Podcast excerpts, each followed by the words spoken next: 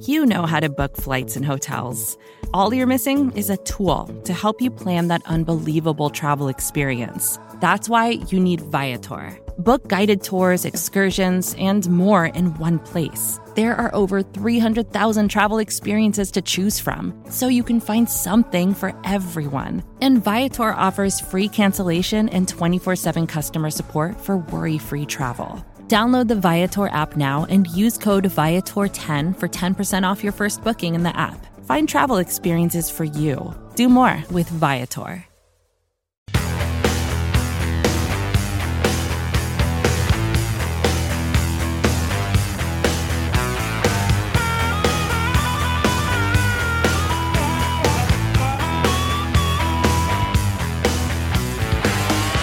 Welcome to Bears Over Beers. I'm Jeff Berckes, a writer for Windy City Gridiron, and I'm joined, as always, by EJ Snyder. EJ, season three. I'm not sure that I can believe it, but here we are. How you doing tonight? I'm fine. That hardly seems possible. It seems like it was, you know, a couple of months ago that we were like, you know, we should do a podcast. And you're like, yeah, we should. And now, uh, going on the third year, this seems completely ridiculous, but amazing nonetheless. And yeah, fired up to get it started. Uh, we got a great guest to start us off in season three. We have Brad Spielberger from PFF. We're very excited. I missed Brad's first appearance. It was my bye week, and EJ brought him on. And I was very upset with EJ because he did not tell me that he was going to have you on this podcast. We are very excited to welcome you back to Bears Over Beers. Welcome, Brad. Well, yeah, thank you for having me on. Uh, glad to be a repeat guest, multiple seasons, so I guess I have a, you know an extended cameo, as they say in the biz. Thank you guys so much for having me back on. That's great, and we're really excited for this conversation. And honestly, I think the only repeat customer that we've had is Sam Householder of Windy City Gridiron and the boss man, Lester Wilfong. So you are in rarefied air. Anytime you get mentioned in the same breath as, as Lester, that's a that's a pretty good deal. So we got some beers. I've got a really nice one to kick off season three. So I'm going to let you guys start. Uh, EJ, you want to kick us off? Uh, I'm going to let guest go first because I just have a sad story, not a beer. Oh, that's oh. a double sad story. So uh, I just I just picked this one up at the store. Um, it's, it's kind of a funky one. Where's my camera? You, can you see it? Ah, uh, yeah. It's called Save the Robots. Save the Robots IPA. Um, East Coast beer. I'm actually not exactly sure where it's from. Uh, it's good. I though. assume the East Coast. Yes, I'm assuming the East Coast as well. Like, I'm not seeing. let's see here. Uh, the East Coast of what, though? I mean, we have so well, many. Newport, Newport, Rhode Island. Newport, Rhode Island. That's the official there location. Go. Uh, it's a good, you know, hoppy, um, but you know, kind of one of those juicier kind of um, you know, like kind of almost citrusy uh, IPAs. I'm enjoying it. New New England IPA kind of deal. Yeah, it is. It is not a Jeff Berckes beer because he is he that's is okay. anti anti IPA, but that's all right. No, my sad story is I have no beer, and the reason I have no beer is I have plenty of beer in the fridge, but I can't drink any of it because I'm on antibiotics, which sucks. so um, instead, I just have some nice fine seltzer here. But uh, yes, I have a nice little infection sitting under one of my teeth, and so I am on a two-week course of antibiotics. And uh, those of you that know, know antibiotics and alcohol not really a good idea. So no beer for me. What do you got, Jeff? Oh well, I that is not what I expected to happen tonight. I have an excellent beer. This is one of my favorites. It is the Canadian Breakfast Stout from Founders. I don't know if you guys are into the Founders Breakfast Stout. Um, obviously, Kentucky Breakfast Stout is uh, very famous. People really like that. I've brought that on the pod before. But this is the Canadian version, which what does that mean? They add maple syrup. Yeah. It is excellent. So you've got chocolate, you've got coffee. It's it's aged in bourbon barrels, so you got all that going on. It is an excellent, excellent stout. So let's. I'm gonna get this going here. it re- it reminds me of that uh, Dan Aykroyd skit from SNL way back in the day, the Bassomatic. It seems like the founders folks just put like all the good breakfast stuff in a blender and, and hit chop and then strained it and put it in the bottle. They hit on something though. It's an excellent, excellent beer. So I'm I'm excited to bring this on. I don't have a Canadian theme with this tonight or anything. I don't know. Most famous Canadian player that played for the Bears, it, it, Israel Idonije, maybe I, I, don't know. Yeah. So oh, for sure. Let's uh, cheers. Cheers to him. Yeah. Cheers to Izzy. Great player. Good. Good pull. All right. So what I wanted to do is I wanted to kick off. We're getting into free agency. The new league year starts here in a couple weeks. And one of the things that I I want to do as a fan is understand team building. This is how I approach every offseason. I try to see how the different teams around the league are trying to build their team. And one of the things that I think can get confusing is contract, contract structures, salary cap. And there's a lot of terms that are thrown around this time of year. And Brad is an expert at this part of the game. And that's why we brought him on tonight because he can decode some of these things that EJ and I we can kind of talk about, but we probably will make some mistakes and trip over ourselves.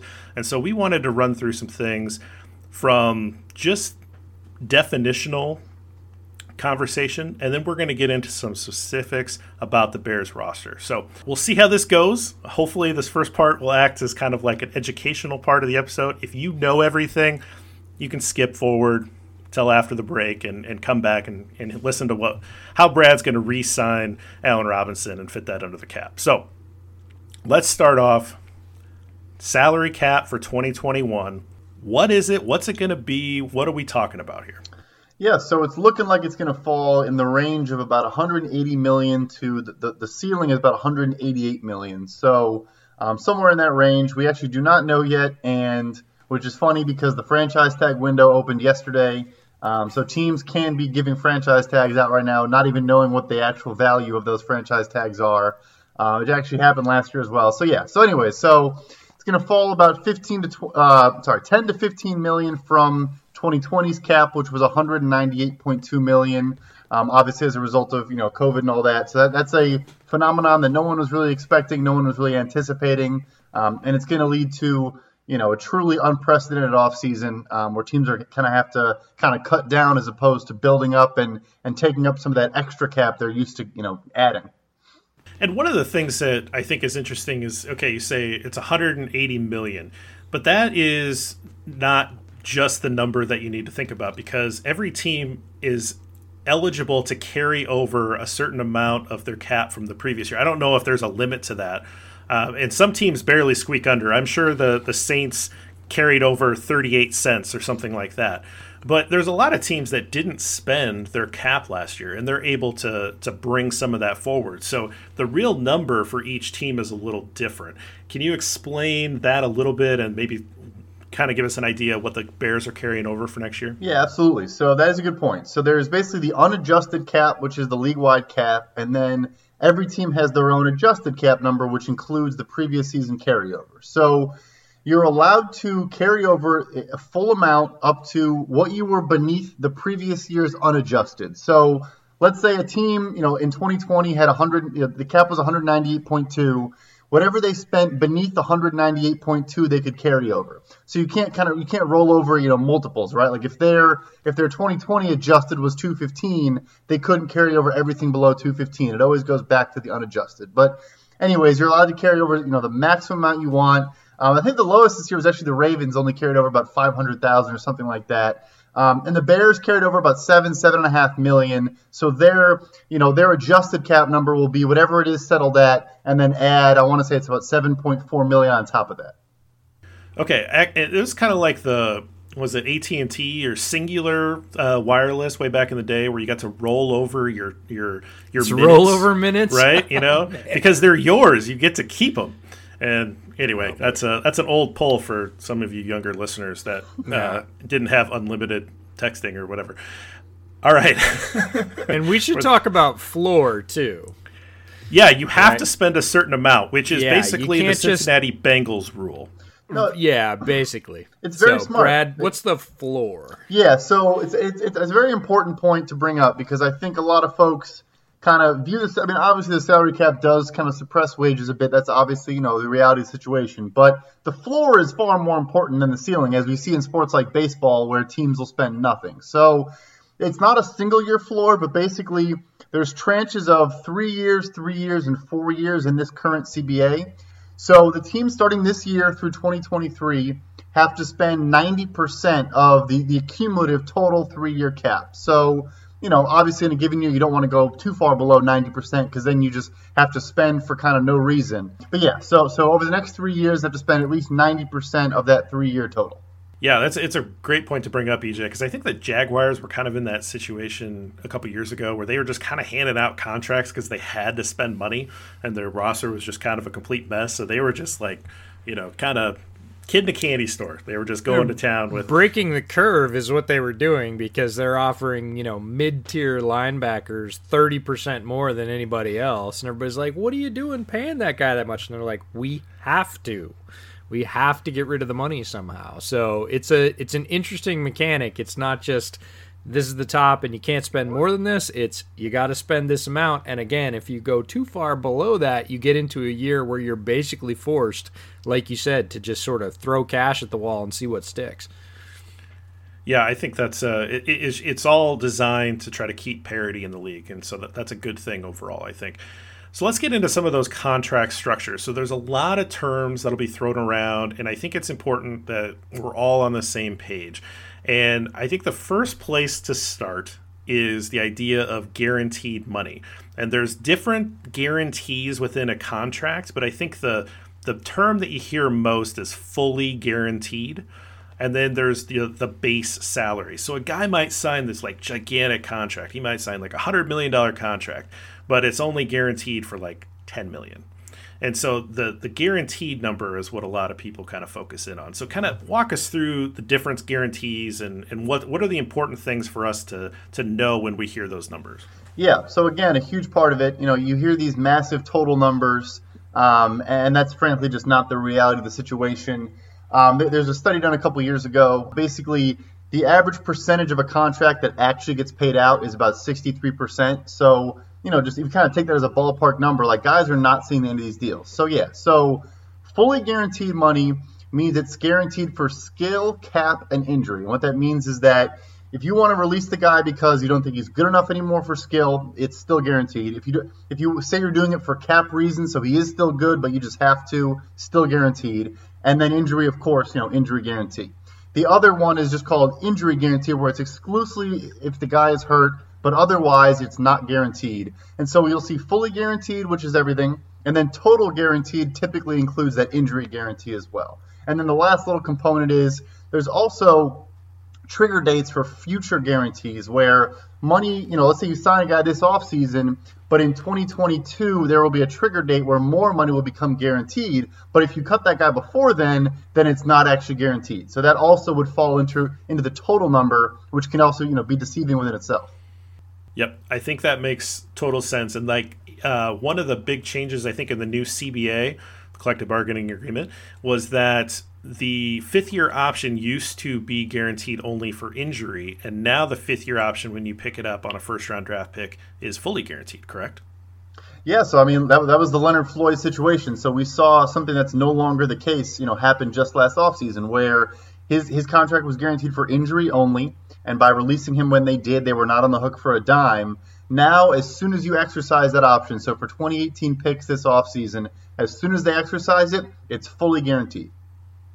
Which was also interesting that the Bears decided to not pick up the Mitchell Trubisky fifth year option because that was not a fully guaranteed uh, option. It was just an injury guaranteed option. So the Bears not picking up that option last year was actually incredibly meaningful, as EJ and I talked about last year. But one of the new terms, at least new to me, I don't know how long this has been around, but I want to say in the last couple of years it's kind of come to my attention that some players are signing void years at the end of the deal. And I, I, I hear it a, a, few times and I don't really understand it besides just uh, the Saints basically trying to play magician with their cap.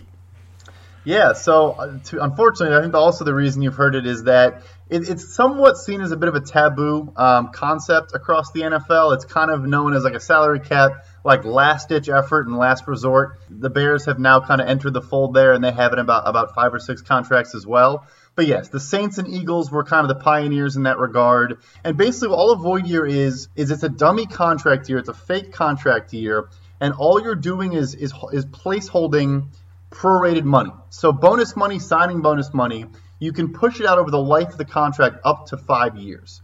So if you want to reduce, you know, current year cap hit, you can add a couple void years on the end of a contract. So let's say it's really a three-year deal, but but you want to turn that bonus money, you want to make it as small as possible in 2021. You tack on two more void years, and that $20 million bonus, instead of being, you know, three 6.66 million, it's five $4 million prorations. So you save yourself additional money. Um, so that's all that is. It's, it's yeah, it is. Some people ask me, how is that legal? I don't get how that's you know that's allowed. Uh, it's, it's a fair question. But I, I think what what's probably important to kind of talk about too is when these guys sign, they get the money, right? Like the, they get the check, the signing bonus is given to them, so they have it in their bank account. But this is the accounting for how the team pays it on the books, right? It's, exactly so it's, right. it's not like they're waiting five years to cash that last check. They've already got the money, and the money the money in real life has already been changed hands. But this is just how we're doing this from an accounting perspective on that almighty cap number. Yep, that's 100% right. Okay. That's an important point too, because a lot of fans, when you get into these discussions, start talking about, well, next year they have to pay him, and you're like, no, they don't. They already paid him, you know, thirty percent of that. That signing bonus, the day he signed, went in his pocket, and the player's been making interest on that since then, and good for them. Get get paid while you can, players, because none of these, very few of these contracts are fully, fully guaranteed. Uh, you see that in baseball a lot, other sports, basketball. Um, coaching salaries, strangely, are guaranteed. So if you cut a coach who's in a middle of a six-year contract and he's only coached for three, he gets paid for the next three years. But that's not the same for players. So a lot of times you get into it, everybody's looking at it in a yearly slice, and that's the team accounting right? That's how the team's paying out that money. That's what their yearly slice is. But the player, got that signing bonus money in the beginning. So it's you end up having these discussions about no, they they don't have to pay him that this year. They already paid him that. Now they just got to figure out how they fit it in this overall envelope. All right, next concept is something that you'll hear potentially of front-loaded contracts or back-loaded contracts. Now, this to me is a really good indicator of what your cap health is. And I think a really good example of a team that was front loading contracts recently were, was the 49ers. They were signing guys, giving them a lot of money early, and it allowed them to get out of the contracts if they wanted. Backloading contracts, again, we go back to the Saints, we go back to the Eagles, and unfortunately, I think the Bears have been doing a lot of that as well. But kind of talk about that concept of front loading and backloading. Yeah, 100%. So the 49ers is a great example. Um, the most notable one was Jimmy Garoppolo where they gave him a massive roster bonus, and so that's different than a signing bonus. A roster bonus all hits in that one year, um, and yeah, so they had a lot of cap space. They knew they probably were a couple years away, you know, when they signed him, what 2016, 2017. So what they did was that it makes it easier now to get out of the contract now. His dead money, which is basically remaining prorated money if he were to get cut, you know, today, is 2.8 million dollars. It's almost nothing because instead of a huge signing bonus, they just had a big roster bonus in the first year, capitalized on that, you know, a lot of space, and, and now it's easier on the back end. Um, whereas, like with Carson Wentz or Jared Goff, kind of the opposite example, where you know Carson Wentz is going to cost almost thirty-four million dollars on the Eagles' cap this this season, um, not on the roster. So it's kind of the opposite situation. So backloading is the reverse, where you need short-term cap space because you don't have a lot, and you just push as much money down the road as possible, all in bonuses. Drew Brees, another example, is going to cost probably you know his total remaining money of prorated money is about 22 million dollars. He's going to retire, but the Saints still have to account for that on their cap as well because they've just continued to push it down the road as far as possible. So backloading a contract, if you somehow get out of that contract by either cutting or trading, that triggers the word dead money or the term dead money. So, talk about dead money. And then I think that it's important to understand the idea of the dead money that was on the contract in future years accelerating to the current year. Yep, yep. Basically, because you're allowed to manipulate this accounting tool and create short-term flexibility, you don't just get away with that scot-free and kind of just, you know, you, you got to pay the credit card bill eventually. And so Dead money is basically any remaining guaranteed money. So, guaranteed prorated money that you still owe to the player on your cap even after he's no longer on your roster. So, Carson Wentz obviously is the big example, and the acceleration point is huge in that Carson Wentz had a signing bonus and an option bonus that were pushed out over the life of the contract, and and each portion was you know slated to be paid over the next X amount of years remaining. When he gets traded, all of it comes back up to the current year. So instead of it being again, like I mentioned, that 20 million that we had example before, where it was five, four million dollar, you know, separations. Let's say he was two years into that deal and then they traded him. Instead of it being, you know, the three last years had four each, all 12 would come up, you know, into that current year.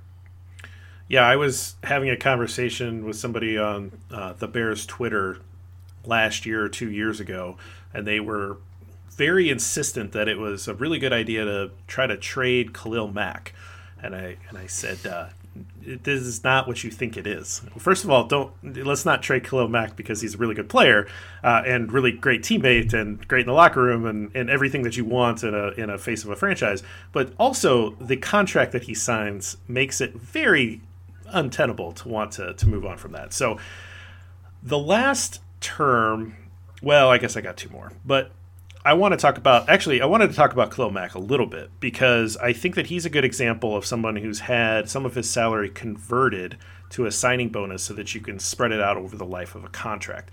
And so that is a way that teams are trying to open up near-term cap flexibility for kind of explain how that happens and particularly how it happens for guys that are sort of those elite players with those big base salary contracts. Yep. So yeah, it's kind of the same example. Um, you know, when you hear someone say that a player restructured their deal, this is 99% of the time what they're talking about, and it's basically it's happened twice now for Mack already since he signed. Let's say he hypothetically has you know a 15 million dollar base salary for 2021. Let's say he has three years left on his deal. They can go ahead and say, all right, we're going to drop this base salary down to the minimum salary and then we're going to take the remainder. We're going to give it to you as a bonus again. So importantly, as EJ said, he's still getting his cash up front. Um, but then we're going to prorate it over the remaining years of the contract from a cap perspective. So it's treated the same. You know, it's basically a mid-contract signing bonus, so to speak. But you get the cap flexibility again. But again, as you mentioned, it, it again adds to that dead money counter. Um, and that's why Mack's number is you know, so astronomically high because yeah, he had a big signing bonus in the beginning, sure, but they've also now converted you know salary into a bonus twice for him, um, which just continues to add to that prorated money column. They just kind of keep layering the cake into the future, right? And it just keep, keeps stacking up. It's like a three-layer cake of dead money now. We talked about Khalil when Brad was here last time because, again, Brad's the guy that I reached to when I get into this with a fan and a fan says, you know, the the big one, you, you put up the red flag this offseason is trade Khalil Mack. And I was like, I, I finally started putting some numbers together saying, okay, if you're going to do that, you're going to pay Khalil Mack. And the number worked out to something like 20 something million, uh, you know, post June 1st, which is a deadline for uh, before or after in terms of releases and salary money. And I reached out to Brad. I was like, "Is this right? Like, if you trade Khalil Mack, is this the number that again accelerates onto your cap this year?" And he's like, "Yeah."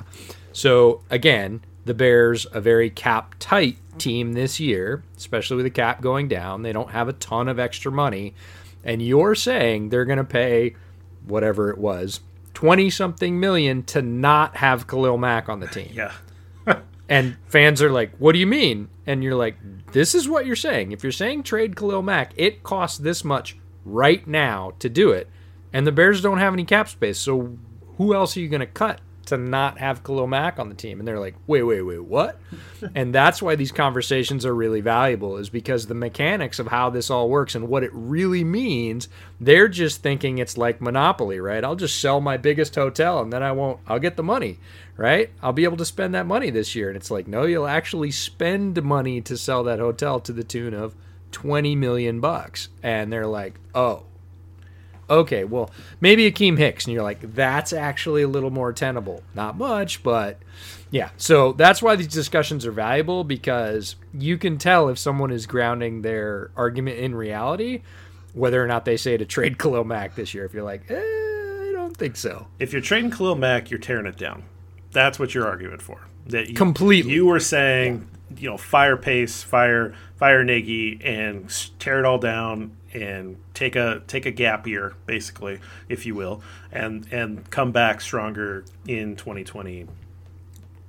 2022, well, probably 2023.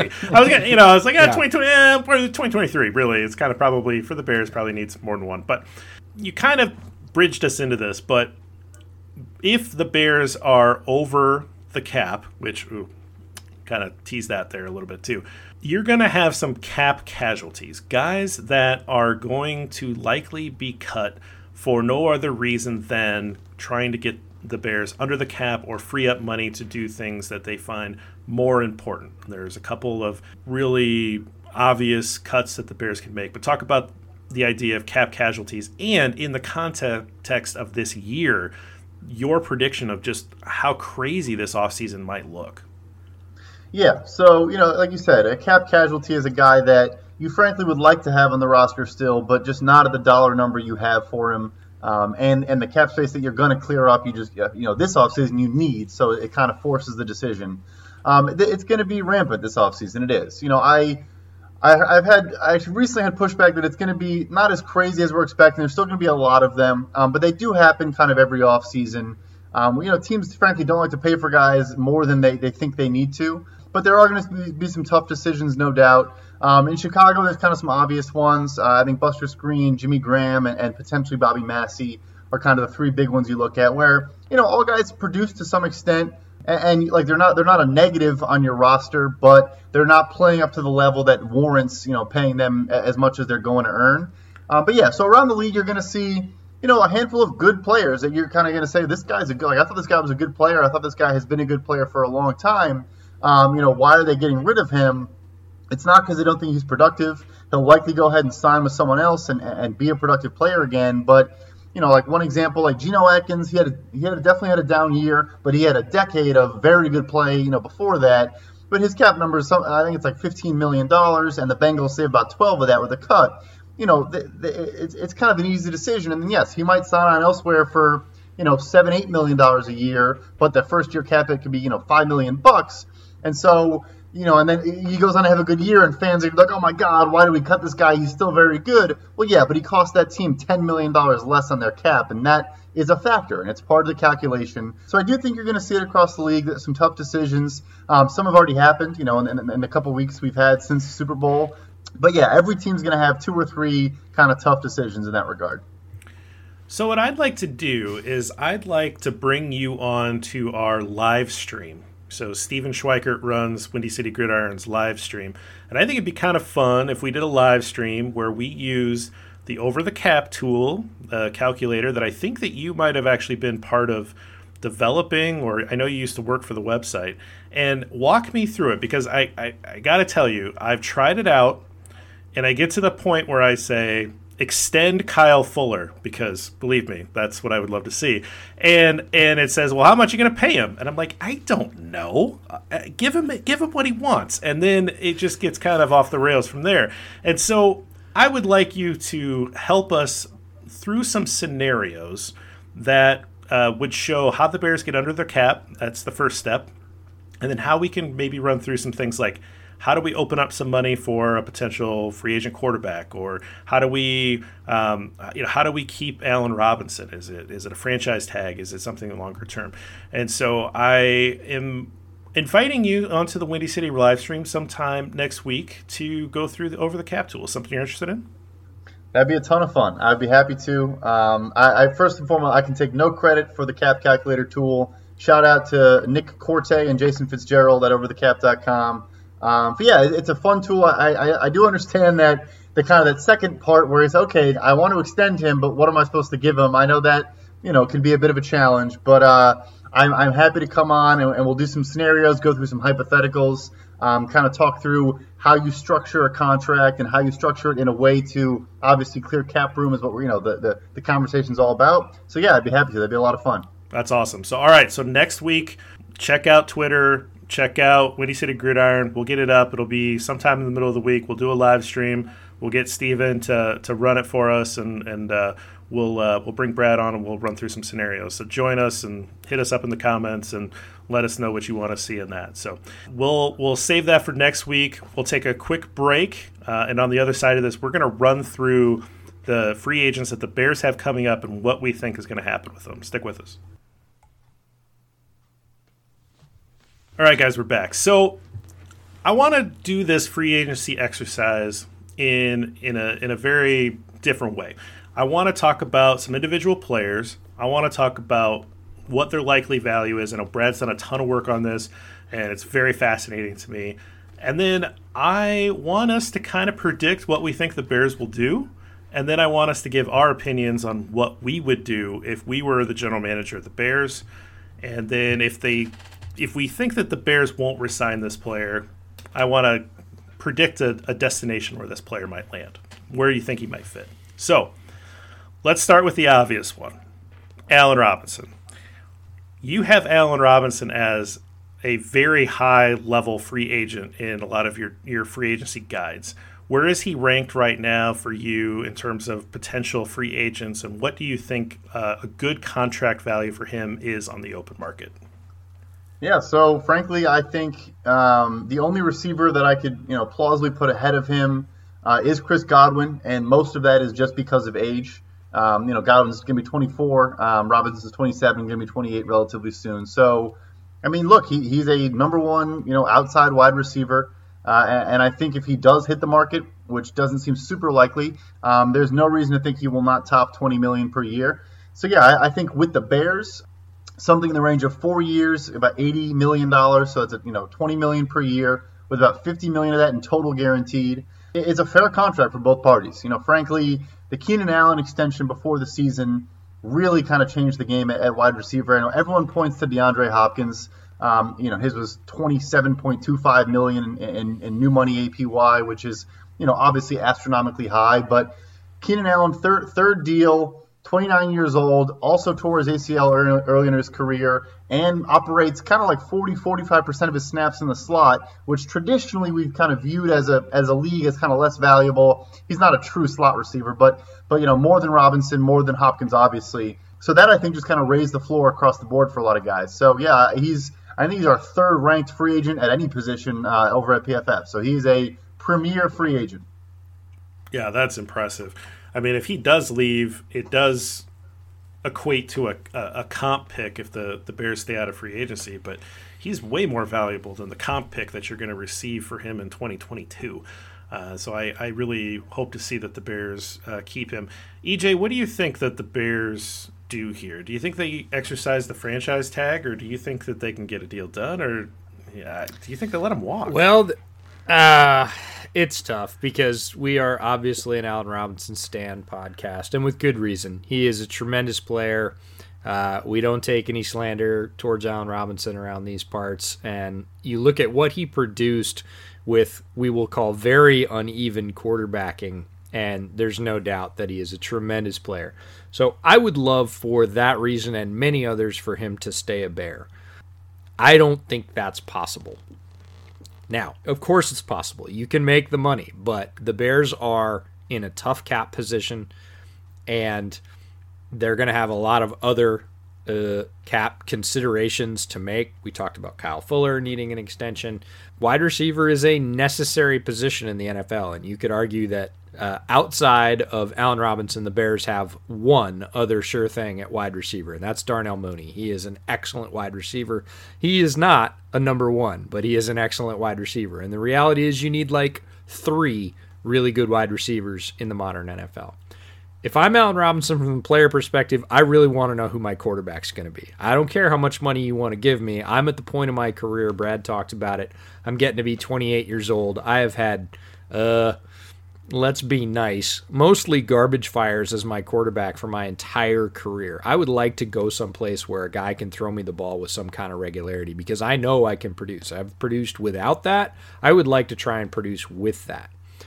The Bears, I think, might take the middle ground here and try and tag and trade him because they could franchise tag him, then then send him somewhere for a pick. And while picks are not a sure thing, and Allen Robinson is, the money is the kicker here. If you're talking about 20 million APY, 50 guaranteed, that's a chunk of change in a year where you don't really have that kind of money to throw around and you don't have a quarterback.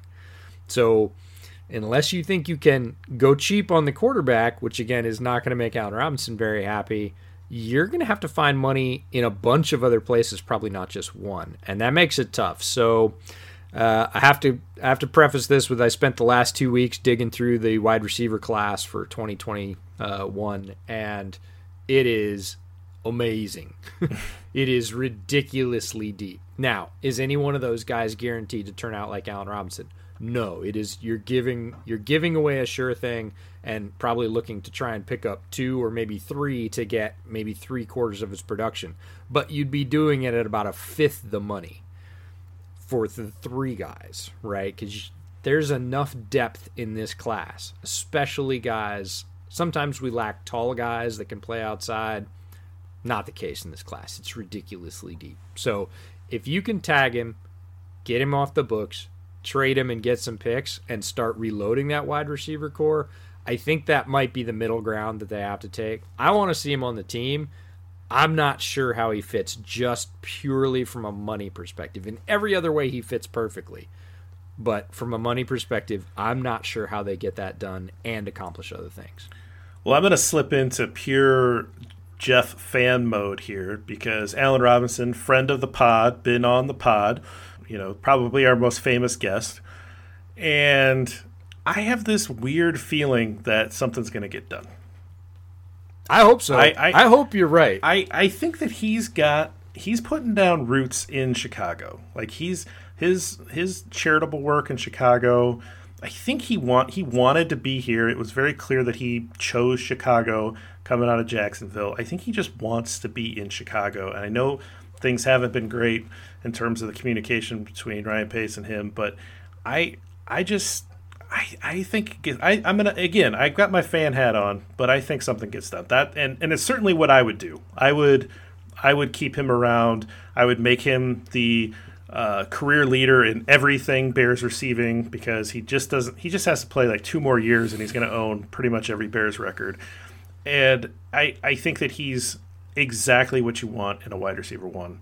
And we talked about Keenan Allen. He actually made Ke- the Keenan Allen comp himself when when I interviewed him. And I've always thought that he was very similar to Keenan Allen minus the, the the reps out of the slot. And so I think that's a really good player to bring up. And I think that if you can get creative on the contract structure, you find a way because he's exactly what you want in terms of a leader uh, in that wide receiver corps, and he's someone that's reliable. He he's you know he's playing all all the games. He's he's he's making crazy amount of catches given the inaccurate throws that he's been uh, given as targets. I think you want to do everything you can to make him happy, and I'm just hopeful that they come around to their senses and do that. So let's say that he either gets tagged and traded or hits the open market, which you know I hope doesn't happen. But uh, Brad, do you have any sense of kind of the top players for a guy like Robinson? I think uh, the Washington football team is very interesting. Um, I, I, know they made a substantial offer for Amari Cooper last offseason because um, for whatever reason the Cowboys let him reach the tampering window. Um, and, and, so I know they're looking for a true X. Terry McLaurin's a great player, but I think a true, you know, outside X, big body guy to, to complement with him would just be would really take his play to the next level. Um, and so I think they're very interesting. Um, and then I think Miami is, is, is worth keeping an eye on. Um, I've also kind of heard they're they're interested in Ja'Marr Chase, even potentially at the third overall pick, um, which you know I, I would be you know I go for it because the, the kid is an absolute freak. Um, but yeah, those are two teams I think would be interesting okay. and have the resources. All right, well let's move on to a guy that God we just have not talked enough about on this podcast, and that is quarterback Mitchell Trubisky. So I called this eh, my my feeling was basically when they didn't pick up the fifth year option that Mitchell Trubisky wasn't going to be here in 2021, and I saw nothing that really convinced me otherwise during the season. Even when he won the job out of camp, I was like, eh, okay, we'll see. He, obviously, he got the quick hook and then he came and then he came uh, back uh, after the you know Foles was injured and and Trubisky was less injured was the conversation. I don't know what happened there at the end of the year, and even with the run against the bad defenses, I I just I didn't see the idea that they would bring him back. So if that's gonna happen, let's one of you can say it because I'm not going to, but I'm assuming that he's going to be landing somewhere else. So, what is his value on the open market. What is he looking for? Is he looking for a, pl- a place where he can be the unquestioned starter? Is he competing, or is he dropping into a backup role uh, to try to rehab his career behind somebody else, like a Jameis Winston did last year? Yeah, these reclamation project quarterbacks are interesting because it, it frankly it takes one. Like you saw with Marcus Mariota last offseason. And if I told you guys before that he was going to sign for two years, 17.6 million in base value, with incentives that are uh, frankly bonkers, it could have taken it's like 40 million over two years. Um, you know, obviously the Raiders knew he wasn't going to start much, but yeah. So I kind of think the same market's going to develop. I think a team is going to convince themselves that they can turn his career around. By all accounts, you, you can't find a person who doesn't speak extremely highly of him as a person. Um, so yeah, like a two-year, $15 million deal where you know, the, the, vast majority of guarantees are in that first year, so it's kind of a one year deal and then a kind of a wait and see approach. I, I don't, because of the kind of the, the, saturation at quarterback on the market this offseason, I, I frankly don't think there is a starting job available to him. So I think the only route really is go somewhere, be a backup, um, try to learn from a guy, try to, like you said, you know, recreate your image. And then, yeah, if a guy goes down with injury or otherwise, you know, step up and, and try to kind of have a flash of, you know, a couple good games is all it takes. I mean, Teddy Bridgewater had five starts in New Orleans. I mean, went five and zero oh and looked solid, um, including a you know a nice win over the Bears in Chicago that year. So and signed for three years, sixty million. So it doesn't take much, um, but I think it's going to be a small deal. Like that, that might even be high, and he might be looking at like a one year, five million, like more of a Jameis Winston. Where where do you guys see him landing? I'm kicking at DJ.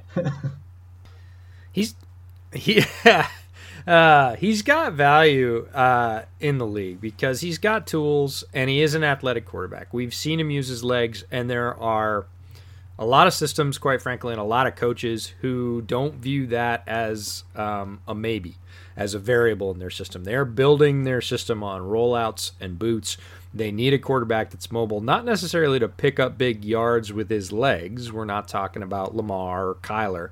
We're talking about a guy that has very good running ability, but really is mobile and can get to either side of the pocket and has a big arm right? When Trubisky unleashes his arm, he's got arm talent. So you get those two things together, you get a lot of starting experience, which is rare in backups. Mitch Trubisky has started more games than almost any backup will have uh, in the NFL somebody's going to say, hey, that guy is a guy that we can put in as a tool. I look at a place like, I'm not saying it's going to happen because I don't have any money, but the Saints, right? He would fit really well in Sean Payton's offense.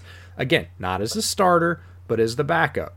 I look at a place like San Francisco right? There, John Lynch just came out today and said, "Nope, I'm sure Jimmy G is going to be our starter." But we all know uh, what we can do with that piece of paper before the season actually occurs, right? And I could see a guy like Shanahan saying, "Yep, that's a guy I could bring off the bench, right?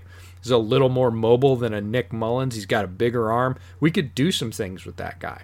Now, again, every quarterback coach and every head coach thinks they can save a guy. They all say this. I can fix him right? And that's really the thing with Trubisky. But he has tools, he has starting experiences, and I'm with Brad. Somebody's going to talk themselves into not a starting gig. I really don't think that's going to happen, but a like, hey, we're we're excited to have this guy. We got him kind of on the cheap. We think this is a steal. Um, and we'll see, but uh, there's certainly enough folks from the Shanahan coaching tree around the league um, that like that mobility. I mean, uh, it's not going to happen because they just spent a pick on a quarterback last year. But you know, if he wasn't there, I could see him fitting in LaFleur's offense pretty well. Right, going up north and being with the Packers, but they've got a Jordan Love, so that's not going to happen. Can you imagine the Packer fan reaction to that? Oh yes, I, I can. I've got him in Buffalo. I think that he would be interesting to back up uh, uh, Mr. Allen up there, and I just I, I just would think be, it'd be kind of an interesting. I'd be fascinated to see what Ken Dorsey specifically could do with Mitch Trubisky because Ken Dorsey worked miracles, and I do mean miracles, like statistical miracles, with Josh Allen. Him and Brian Daboll, and Daboll, you know, famously didn't Daboll's get a yeah, he didn't get a head coaching gig, so he is back. And the Daboll Dorsey combination, if if I was Mitch Trubisky and they offered me a one year, two million dollar deal, I would go because I don't really care about the money. Whatever those guys could teach a guy like Josh Allen, who had many of the same limitations, uh, again, not physical, but decision, process, accuracy. Those were all the the knocks on Allen coming out of Wyoming. If I'm Mitch Trubisky, I'm looking at that and going, look at where Josh Allen is now. Give me that juice. I'll go. Yep. Yeah. Yeah, and I think that's a selling point for them if they really wanted to bring him up. The thing that I have a little bit if I'm if I'm a GM thinking about bringing him in as a backup, I'm looking at how the Bears elevated Tyler Bray so that they could have Tyler Bray on the sidelines holding the clipboard watching things for for Nick Foles because they knew they couldn't get that level of value out of Mitchell Trubisky. He's not someone that they can count on to be on the sidelines and picking up stuff that's going to help the starter. And so if you view your if you view your backup quarterback as a if our starter gets hurt, we can come in and we can get 80%.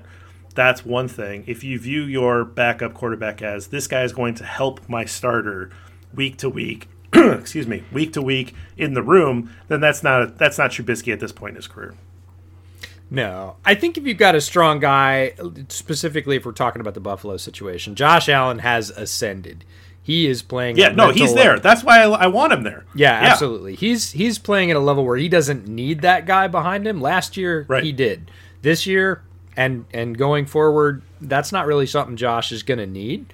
So it is a question of landing spot and what they think they can get. But uh, yeah, it's interesting. Everybody's going to think they can fix him in again. He's got value because he's got tools, he's got starting experience, and he can bring you a lot as a backup physically. Now, what he can do in terms of leadership and whatever else is really how he meshes with the system where he lands and the coaches. So we'll have to wait and see on that. It'll be interesting. Uh, I want to move on to a, another guy that many coaches have seen the greatest athlete ever and wanted to give him all of the carries and all of the targets, and that is Cordarrelle Patterson, who has become a fan favorite.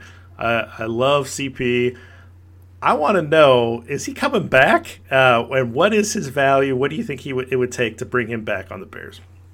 Well, he's the GM according to his Twitter account, so he can tell you. But uh, but yeah, so the thing with Pat- Patterson's interesting. Um, he signed for two years, ten million the first time, and you know, they, they clearly thought there was going to be some wide receiver ability cooked into that, um, and they tried it and it didn't, you know, really work out. So then they kind of shifted their attention fully to using him as a running back. Obviously, still one of the best return men in the game. There's no question about that. But you know, starting get up there a bit in age, obviously, which uh, you know his speed is a huge component of his game. He's also, I mean, he's a, he's a bruiser too. Like he's he's a physical specimen, honestly. But if he wants to come back to the Bears, I think he would have to take a smaller deal than that two years, 10, uh, 10 million kind of in the two years, seven, eight million range. And I think he could probably do better elsewhere. There's there's unquestioned value in, in having a guy that can house like two kicks a year, um, give you a couple carries, preferably not third and short carries, but uh, but yeah, uh, interesting, very interesting question there. I mean, they obviously you know could use some some help in the wide receiver room. I guess again he's kind of a, a running back now for the Bears, but yeah, very interesting one there. It's kind of all over the place, and I think there's always value in just speed. And so, you know, I don't think the Bears can afford to, to replicate his deal. But I think from his perspective, he would say, well, you know, I, I, I kind of lived up to that contract, so why wouldn't I at least get that again? I'm not that much older, and I, and I clearly haven't slowed down that much. So I'm not. I don't know if I see him back in Chicago, even though he clearly loves it here too.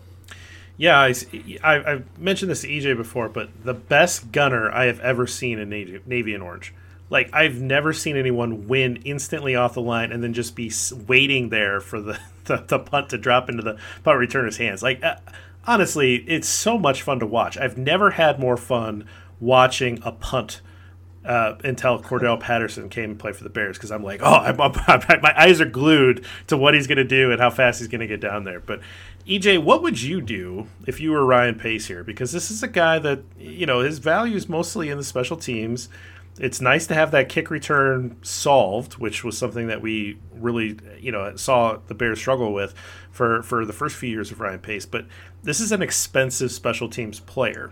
Is this someone you're going to bring back? I would take a run at it. Along with what Brad said, you're not going to give him the same level of deal because you a can't afford it, and b your expectations are a little bit lower. There was that we're going to use him all over the place. We're going to give him carries. We're going to give him targets. We're going to give him, you know, kick returns. We're going to put him on the coverage team. Like we're going to use him everywhere and and 5 million bucks for that seems like a real value. Guys playing in you know two phases on t- at least two of your special teams, if not three. That's really where he's got his value, and you're he did improve as a running back. I'm glad they moved him out of the wide receiver room, and he started to show some running back instincts because before that it was just athlete. He was just big and fast, and he didn't have all the things you want your running back to have vision, balance, little bit of patience. He started to develop those. I remember the first multi cut run I saw him rip off, and it was in the second half of last year, and I thought, oh my God, cheat code. Wait, he knows he can do that now?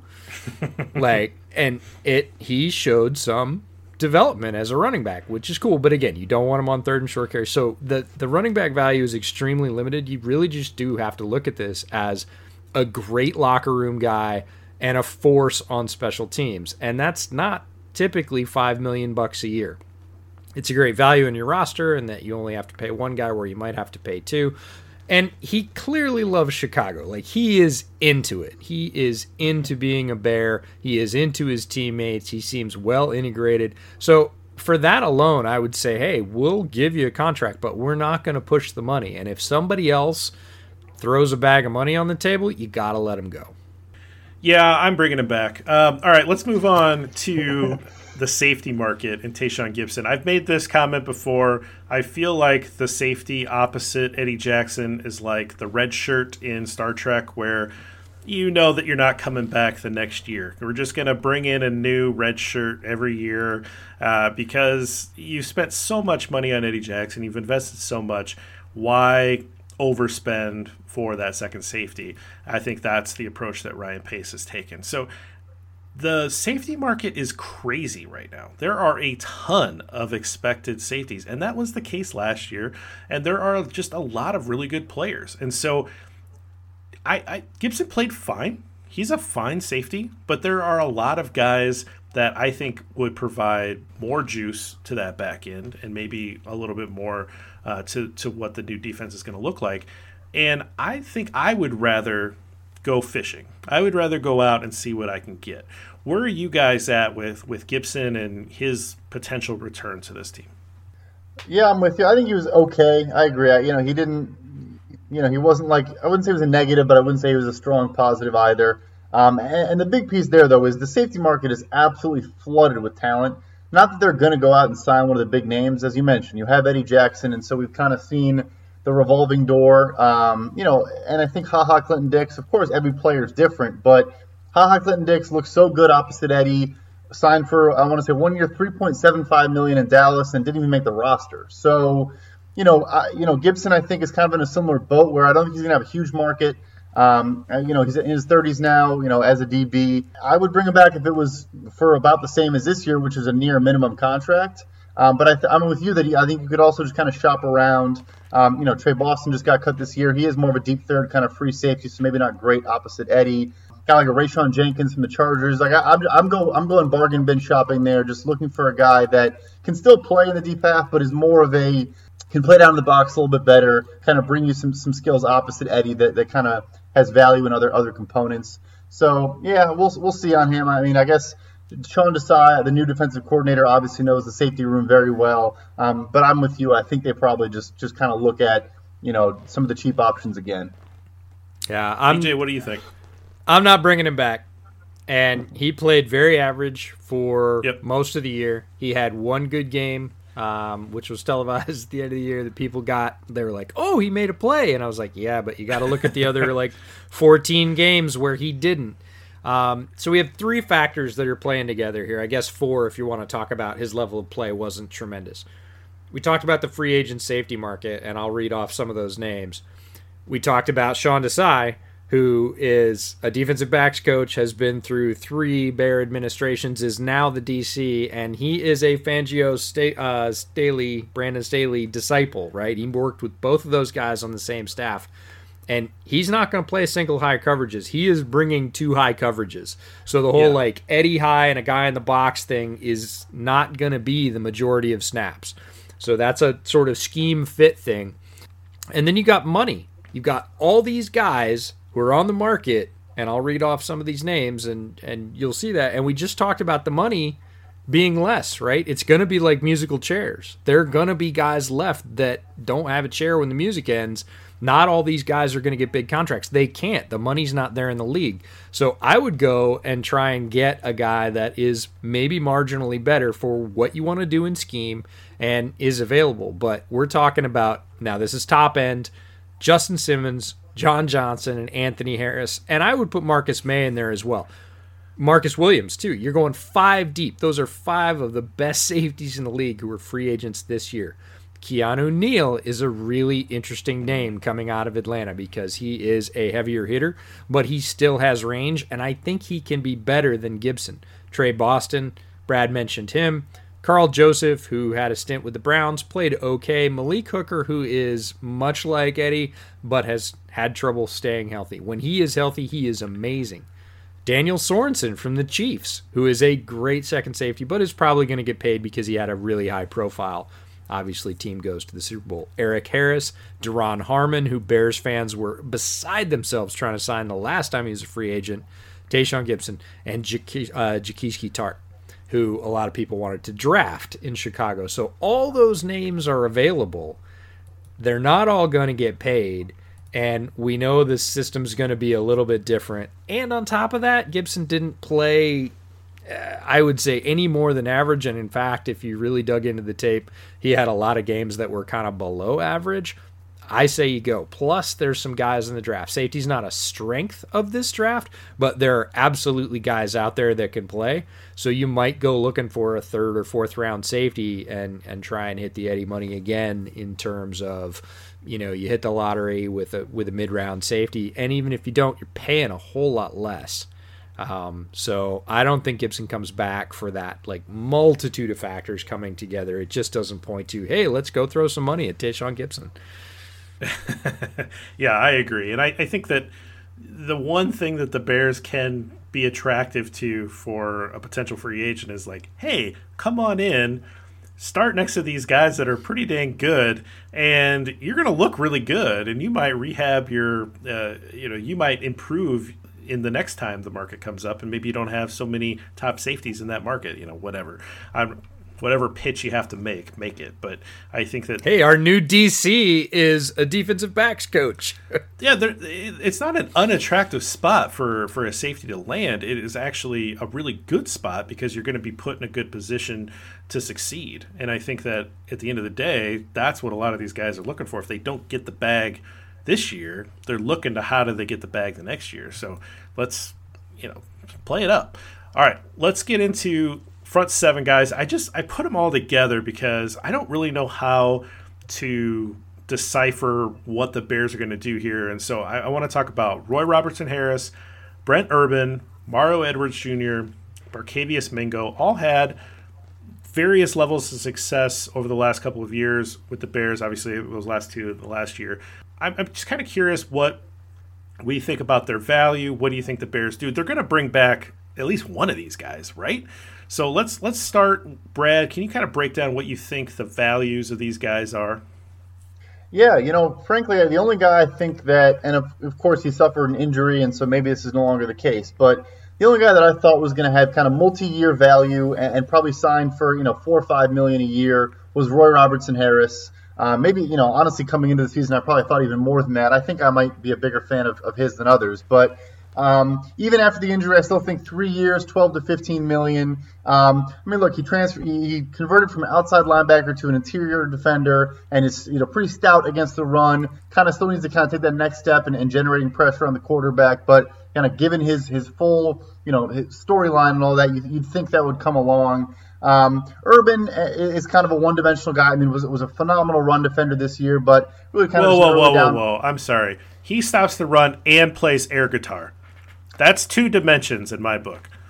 Very, very good point. I apologize. So I'm going to boost the contract up like a million and a half to, for that. But just, just like another like fifty thousand, maybe. and his his yeah, wife is his wife is a potential guest on Bears Over Beers because I've been trying to get her on. Man, I know she's drinking so, beers every weekend. I'm like, hey, come on the pod, and it, she it, has not responded. It could not be more perfect. So we got to give Brent his props, but.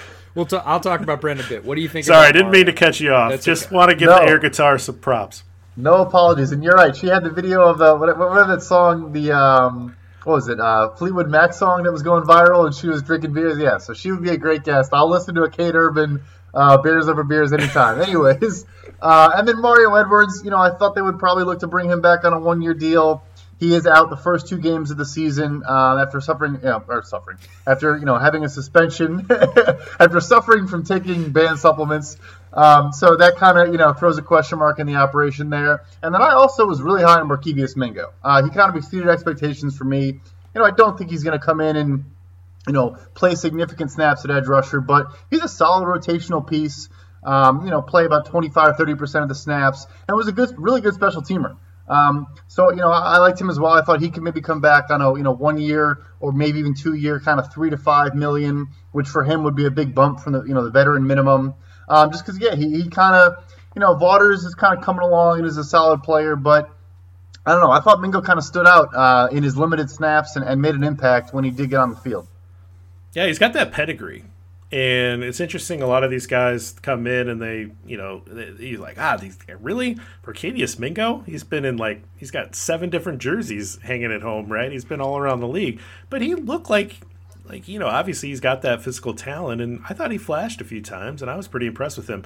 And I, honestly, I'd like to see Urban come back. I think he just brings uh, a good element to the game. He's obviously enjoying himself out there and, and, and, and, played well. I don't know how well he fits with Eddie Goldman coming back. Uh, obviously, he opted out last year, so I don't know if the Bears would prioritize bringing him back or not. But those are the kind of the two guys that stuck out to me. I, you know, I love Roy Robertson Harris, but I think that he's too expensive. He's too much of a luxury to try to re- re-sign when you have – you, you have Hicks still on the roster and you've got no money. So I, I, find it hard to believe that they'll do that. They'll probably try to replace him.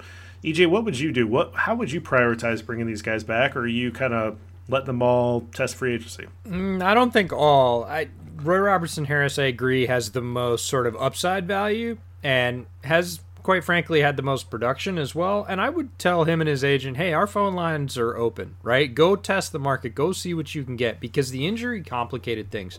Sans injury, I think you're just patting him on the back and saying, hey, man, thanks. We developed you, but somebody's going to drop a bag in your front porch and we can't. So we love you, but, you know, have fun the injury I think leaves it open. The injury and the overall cap situation in the league allows you to sort of put that bug in his ear and say, "Hey man, if you really like Chicago, we really like you." And if you're willing to be creative about how you get it done, give us a call. But look, if somebody blows you away and backs up the Brinks truck, you know, good on you. You you deserve it. Brent Urban I'm bringing back because he's a value and he played very solidly in his role. He was kind of the anti Tashaun Gipson. He didn't have a ton of flash. He made plays every game, but he was solid. He did not give up his gap. He was very effective for the snaps he was in there, and he got paid basically no money. So Urban is a guy that I would say go resign. You need guys like him that are are glue. They eat up a bunch of downs, and you can count on them to do their role and let the Khalil Macks of the world, you know, go hunt. Uh, Mario Edwards Jr. played really well when he played and then got hit with PED uh, suspension. I probably let him test the market again. If he doesn't get any interest, I'd bring him back. Uh, you know, again, reduced rate. You're going to get that with a PED suspension, but he played and showed, I would say, equal to or more flashes than Mingo. And Mingo played better than I thought. He was a guy, like you said, when he was signed, I wasn't all that excited. I was like, yeah, not really. But he came in and they kept his usage low and he made flash plays. And you saw the speed and the length, which were two things that were big in his profile when he got drafted, show up on special teams, which I absolutely sort of hadn't factored into the equation. Not typically where, you know, starting DEs end up playing or edge players but he wasn't a starting edge, so they felt plenty good about rolling him out there on special teams. And here is a big, fast guy that's wrecking things, a la CP. And I was like, okay, this guy has value. So Urban and Mingo would be the two that I would be like, yep, let's see if we can get these guys back. Again, if somebody wants to pay Mingo big for what he did last year, let him go. Roy Robertson Harris, it's a call us deal. And if the market's kind of soft or slow to develop, eh, maybe you sneak in and steal him.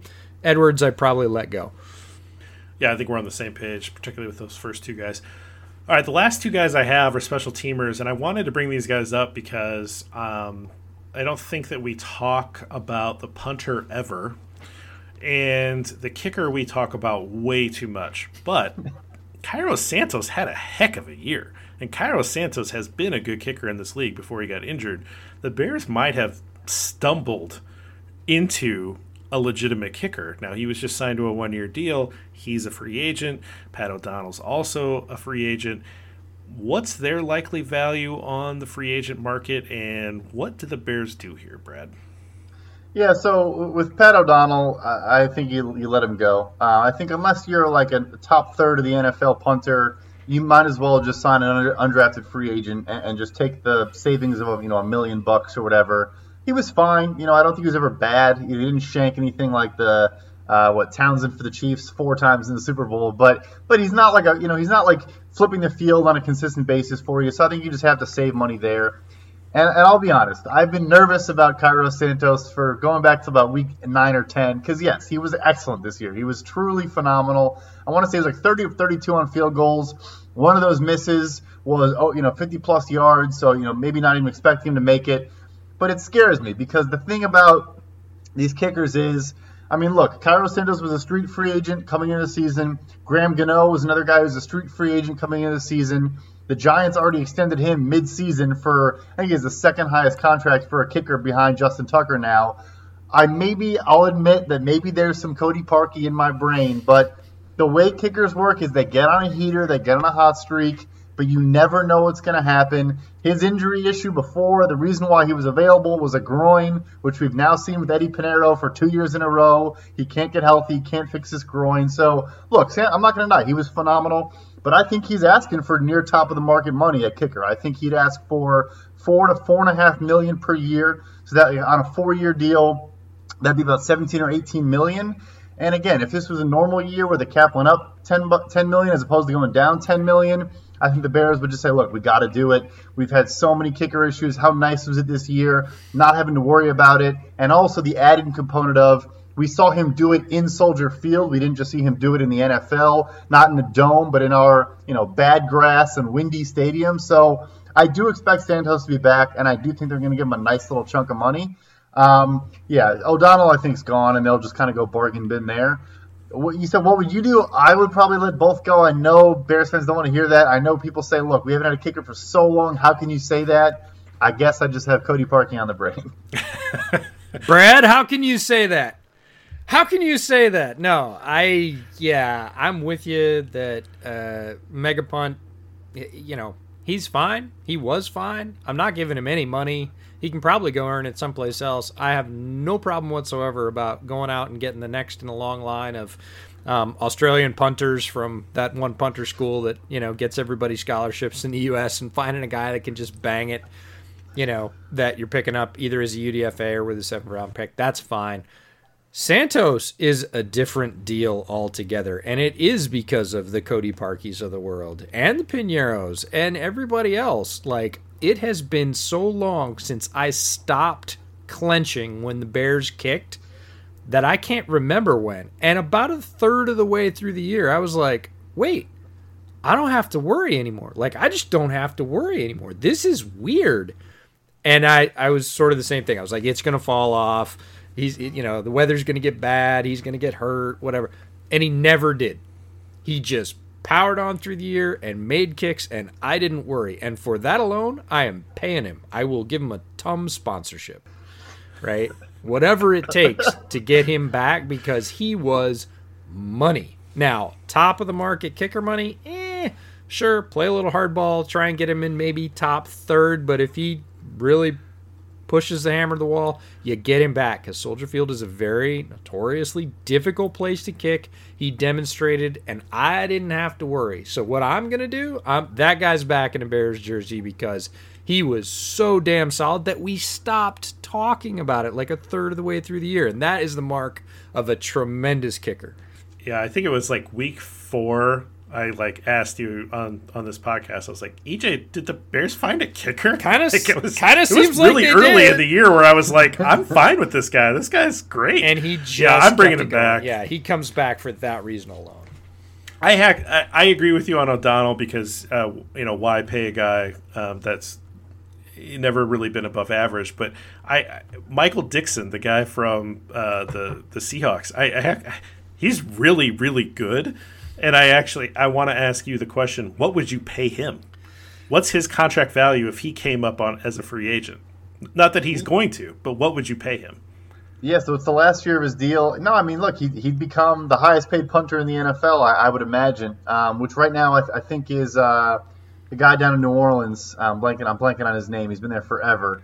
Um, but yeah, it's about like it's like five million a year, which is a lot for a punter. But he's a true difference maker, right? Like a Justin Tucker as a kicker, like the guy is is an actual difference maker at the position. Those guys you kind of have to pay. Uh, oh, Thomas Morstead is the guy in, in New Orleans yep. who's been who's been incredible for like a decade. So yeah, like I, I think he would be looking for about five million per year. Over they they tend to give those guys long term deals so they can just push stuff out. There's not a lot of guarantees, but you know, like five years, twenty five million for Dickson, something like that. Yeah. Okay.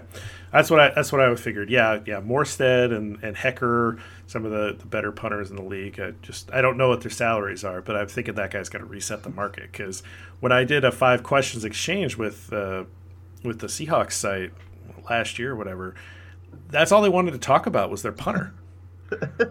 they they wanted they asked they actually asked one of their questions to me about how much I knew about their punter.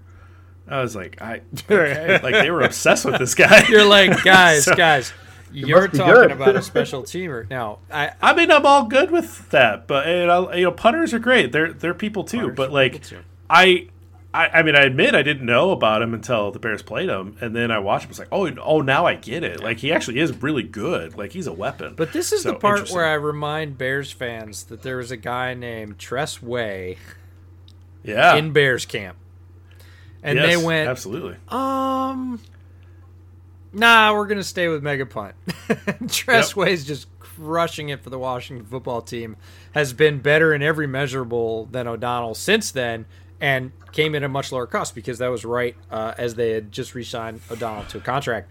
Um, so you know you can go get punters now. You don't want a guy to shank four punts in a game. That's incredibly terrible.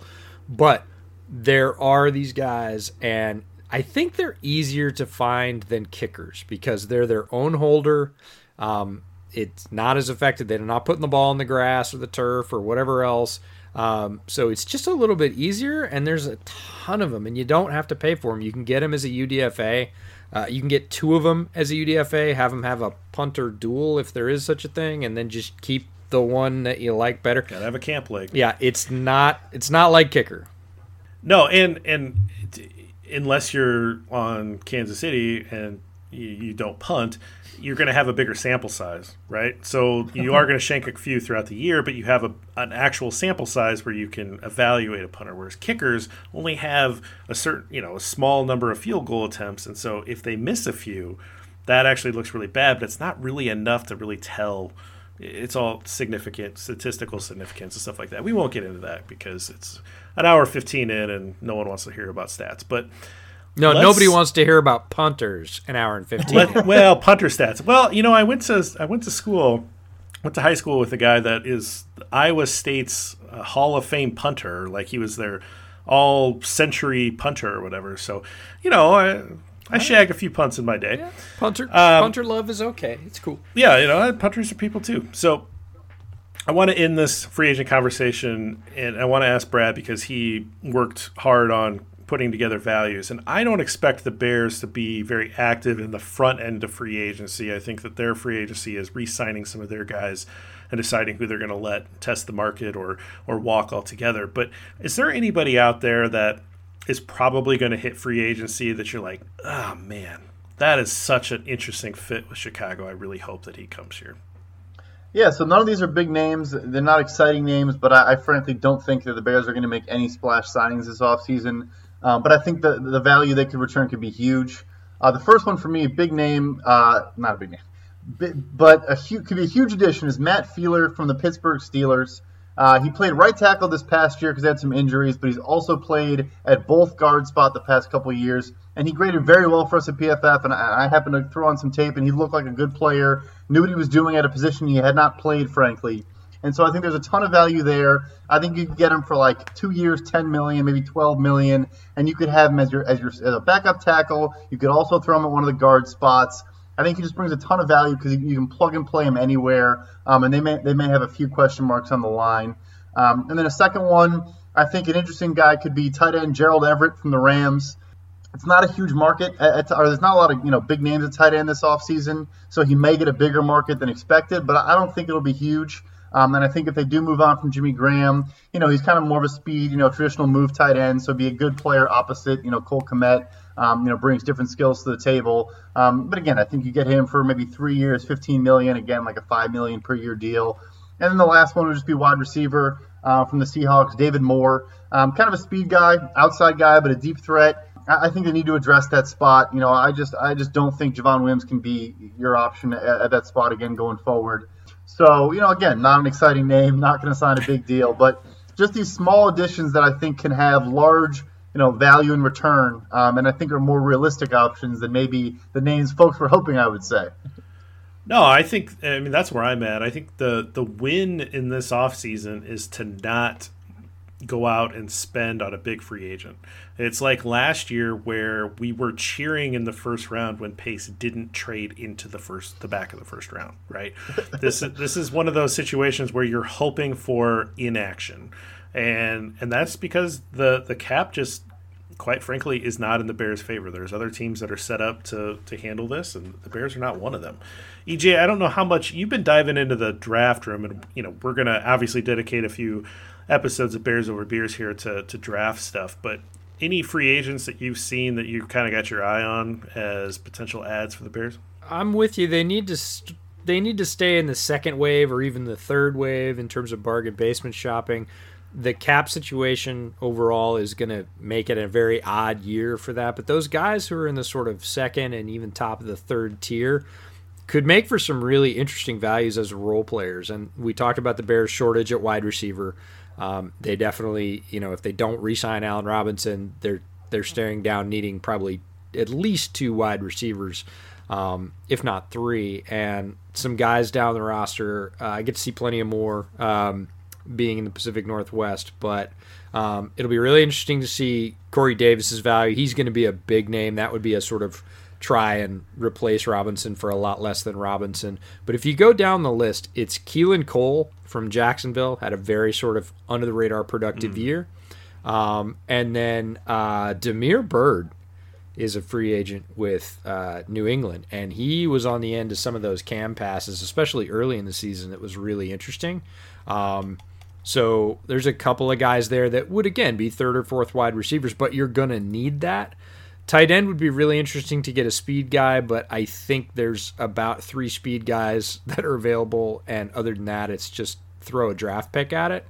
And the other one I think right. the Bears need to update is running back. And uh, I know Tarik Cohen's coming back. David Montgomery's obviously well established as the number one, but I, I really do think they need to add something in that room. But it's it's down the board and there's not a ton of guys. So I would I would almost like you said go fishing, pick up a couple of UDFA's and see if they could slot in.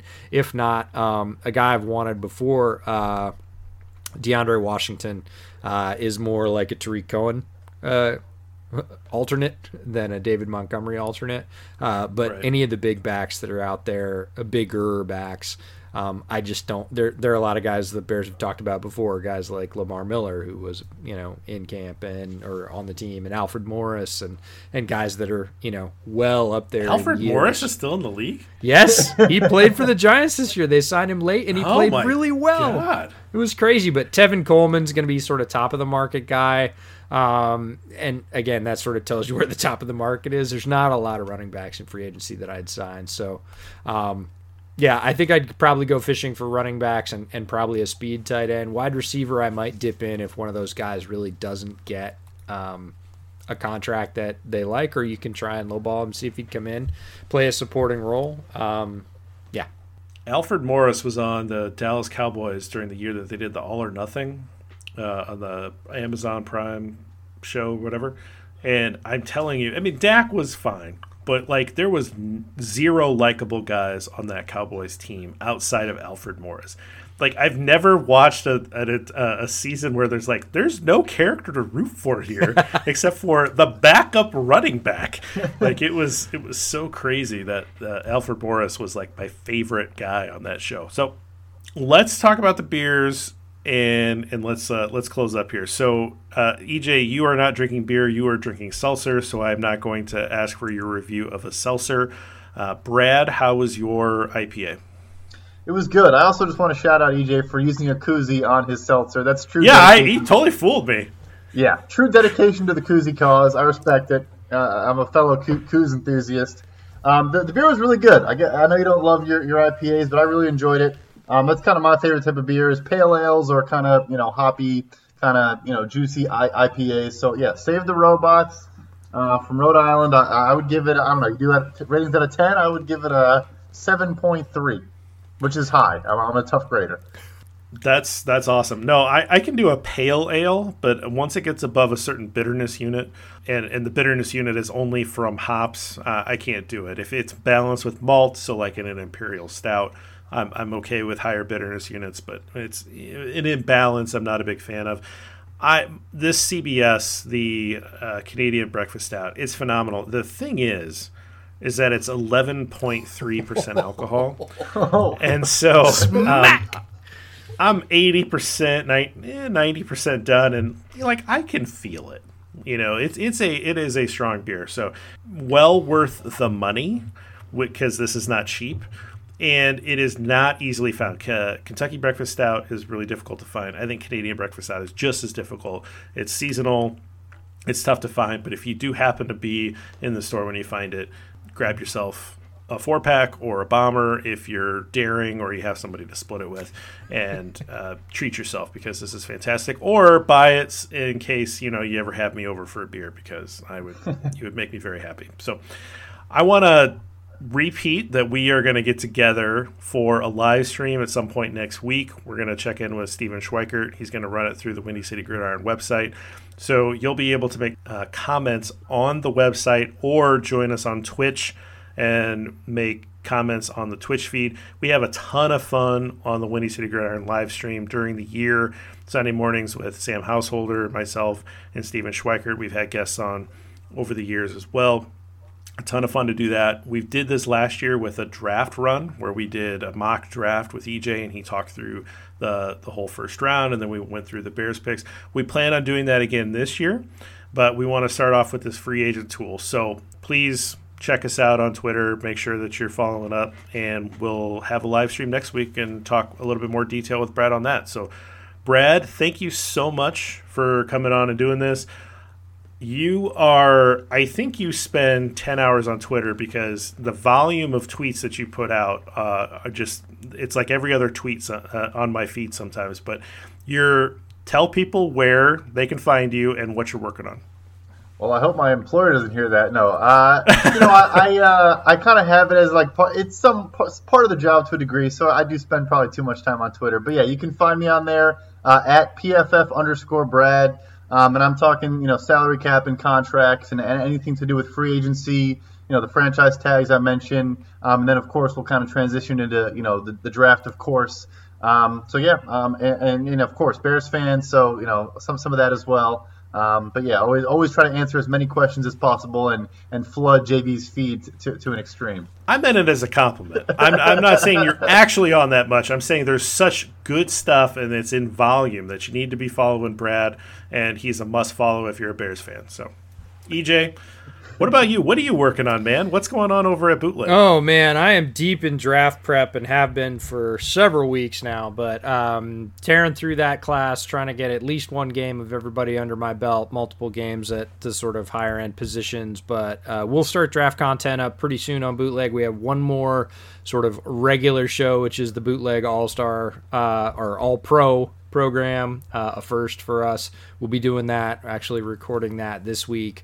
Um, and after that, we're going to be into both pods and live streams with draft content. We'll have uh, full run up like we did for you last year there as well. Um, and other than that, popping in on some other podcasts, I did a, a Field Gulls podcast talking about Seahawks draft needs with my good buddy Brandon over there that puts that together. Um, did some live reports during the draft last year with him, and he had me back, so that was fantastic. Strangely, JB, we ended up talking long enough that he cut it into multiple podcasts. Can you imagine? I can't imagine you going long. No, that's so weird.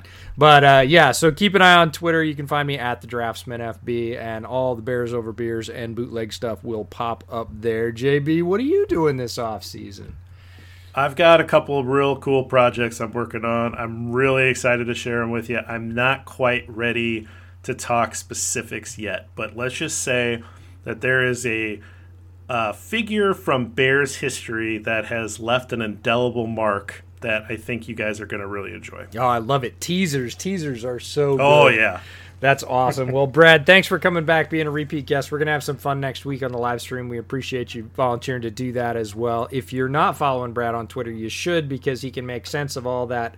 I was told there would be no math numbers that come with the salary cap. So, uh, my resource for that for sure. So, until then, uh, we will see you next week on the live stream. But thanks for tuning in, and we will talk to you soon.